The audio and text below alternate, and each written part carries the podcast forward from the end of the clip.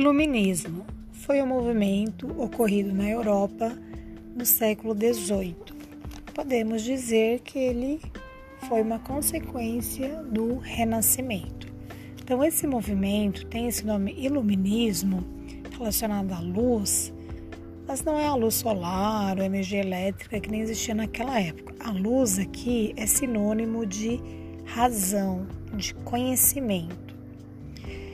É, então, o que, que esse movimento iluminista pregava? Pregava ali a liberdade, maior liberdade econômica e política.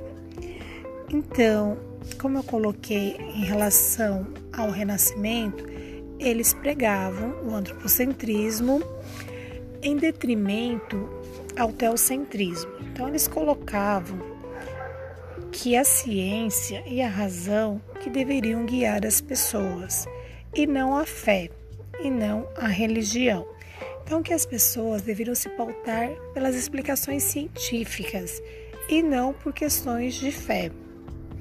A burguesia, aquela classe social que nós vimos no Renascimento, que surge ali no final da Idade Média, início da Idade Moderna, ligado com as questões comerciais, com a questão dos bancos, eles estavam presentes e apoiavam esse movimento iluminista, já que vinha de acordo com as suas ideias, que era uma ideia de liberdade econômica para que eles progredissem ainda mais nos negócios, a questão de ter participação política em detrimento dos reis absolutistas, tanto é que uma das principais críticas dos iluministas era o antigo regime, que era aquele onde existiam os reis absolutistas, que governavam como verdadeiros déspotas sem consultar ninguém, decidindo sobre tudo.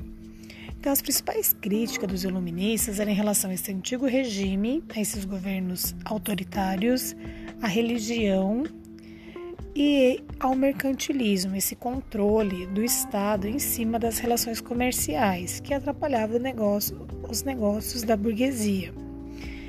Então, eles defendiam uma maior liberdade econômica, o antropocentrismo, ou seja, a ciência e a razão, e não mais o teocentrismo. A burguesia, ela como eu falei, era a favor dessas ideias, já que vinha de encontro com os seus ideais, que era ter uma maior liberdade no comércio, é, participação na política.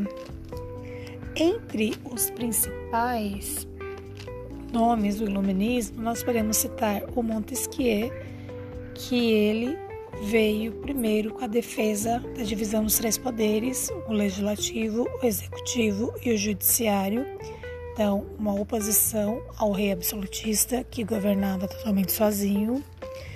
Temos o John Locke, que defendia a liberdade dos cidadãos.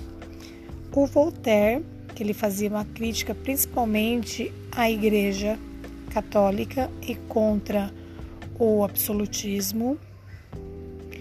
E o Rousseau, que veio com a questão das ideias democráticas, onde ele falava que o rei ele não deveria governar pensando em benefícios próprios, que ele deveria ouvir a população e pensar num governo que atendesse então a população e não seus interesses próprios. E o Adam Smith, que é considerado o pai do liberalismo econômico, que dizia que não era o Estado, que não eram os reis que deveriam controlar a economia, e sim o livre mercado.